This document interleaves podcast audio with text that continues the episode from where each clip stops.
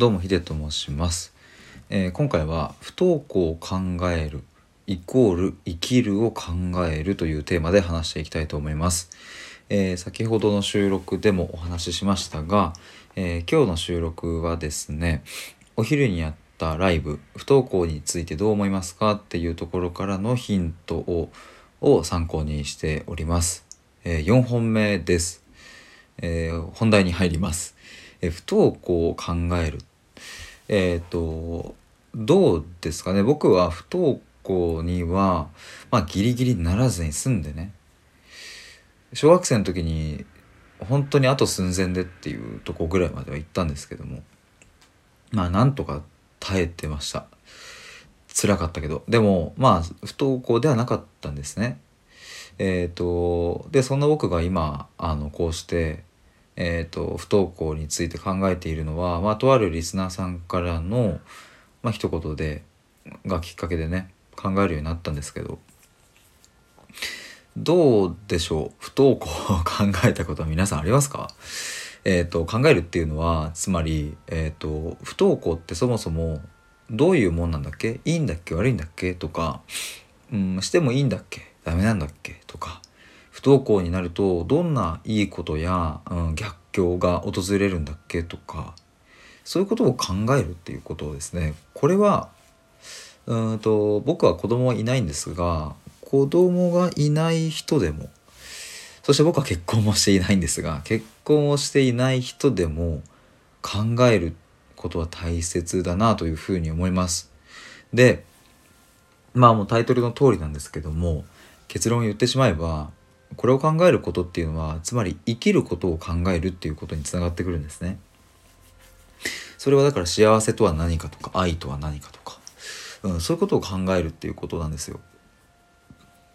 なんかね不登校っていうとじゃあいじめがなんかあんのかとか、うん、まあそうだな、えー、と先生が嫌なのかとかなんかまあそういうことに目が行きがちなんですけども、うんとまあ確かにいじめで悩んでいる子どもたちの気持ちっていうのはですね本当に計り知れないぐらい辛いものなのでそれをねないがしろにしていいというわけじゃなくてそこはもう本当に大前提あのそこは考えなきゃいけない部分なんですがまあそれは大前提として一方でそこそのうんとじゃあいじめでちょっと悩んでいるという子どもたちがその気持ちを吐き出せる場所があるのかどうかとか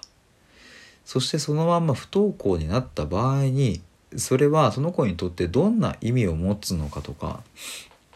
そういうことをね考えるっていうことは非常に大切なことだなというふうに思います。でね僕ももしかしたら将来子供を持つかもしんないしそしてその子供が学校に行きたくないというふうに言った時に親がどう受け止めるかっていうのはとても大切だと思うんですね。子供からすからするとやっぱ学校に行きたくないなんてことはやっぱ親には言いたくないわけですよね。その心配されたくないしねなんか何かあったのとかって言われちゃうとねちょっと余計にこういやそういうわけじゃないんだけどって言いたくなっちゃったりとかね。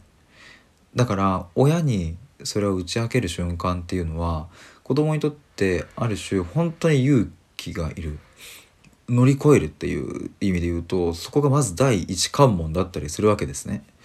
そんな時に親である例えば僕が「えどうしたの？どうしたの?」って急に焦っちゃったりとかうん逆にね「いやそんな甘っちょろいこと言ってないで行ってこい」というふうに言ったりとかしちゃうとたった10秒くらいのやり取りにもかかわらず子供はおそらく心を閉じていく方向に行ってしまうんではないかと思います。つまり親がその子供が発したメッセージを一番最初に受け取るその瞬間っていうのはとても大切な時間なわけですよね。そう思うとね子供が学校行きたくないって言った時にそっかっていうそういう気持ちなんだっていうのをまず受け止めてじゃあどうしようかっていうことを一緒に考えるっていうそういうふうな